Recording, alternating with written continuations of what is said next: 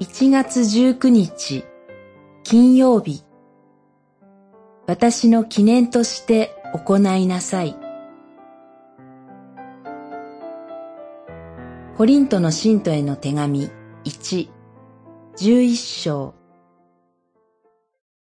感謝の祈りを捧げてそれを裂き、これはあなた方のための私の体である。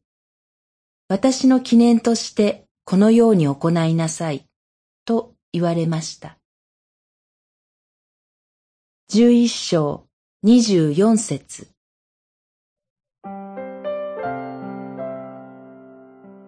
十一章一節で、私がキリストに習うものであるように、あなた方もこの私に習うものとなりなさい、と言われます。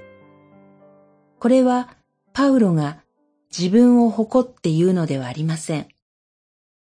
自分の弱さを認めて、神の憐れみを切実に求めるパウロのように、精霊に導かれて生きる信仰の営みを見習いなさいということです。ここでは神に喜ばれる秩序ある礼拝がどのようなものであるかが示されています。男女のあり方や女性は頭にベールや被り物をすべきだということは当時の社会の風習に配慮して言われていることです。神に喜ばれ、また周囲の世界にも良い証となる礼拝を捧げることが大切なことです。私たちの時代にも世に妥協するのではありませんが、私たちの生きる時代にふさわしい礼拝のあり方があるはずです。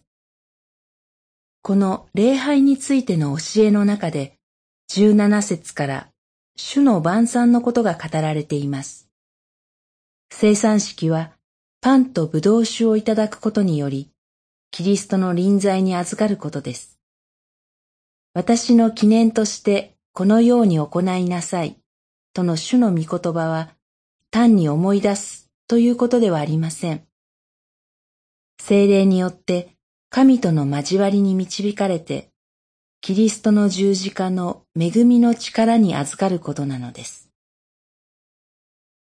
祈り。私たちがいつも精霊に導かれ、キリストに倣うものとして生きることができますように。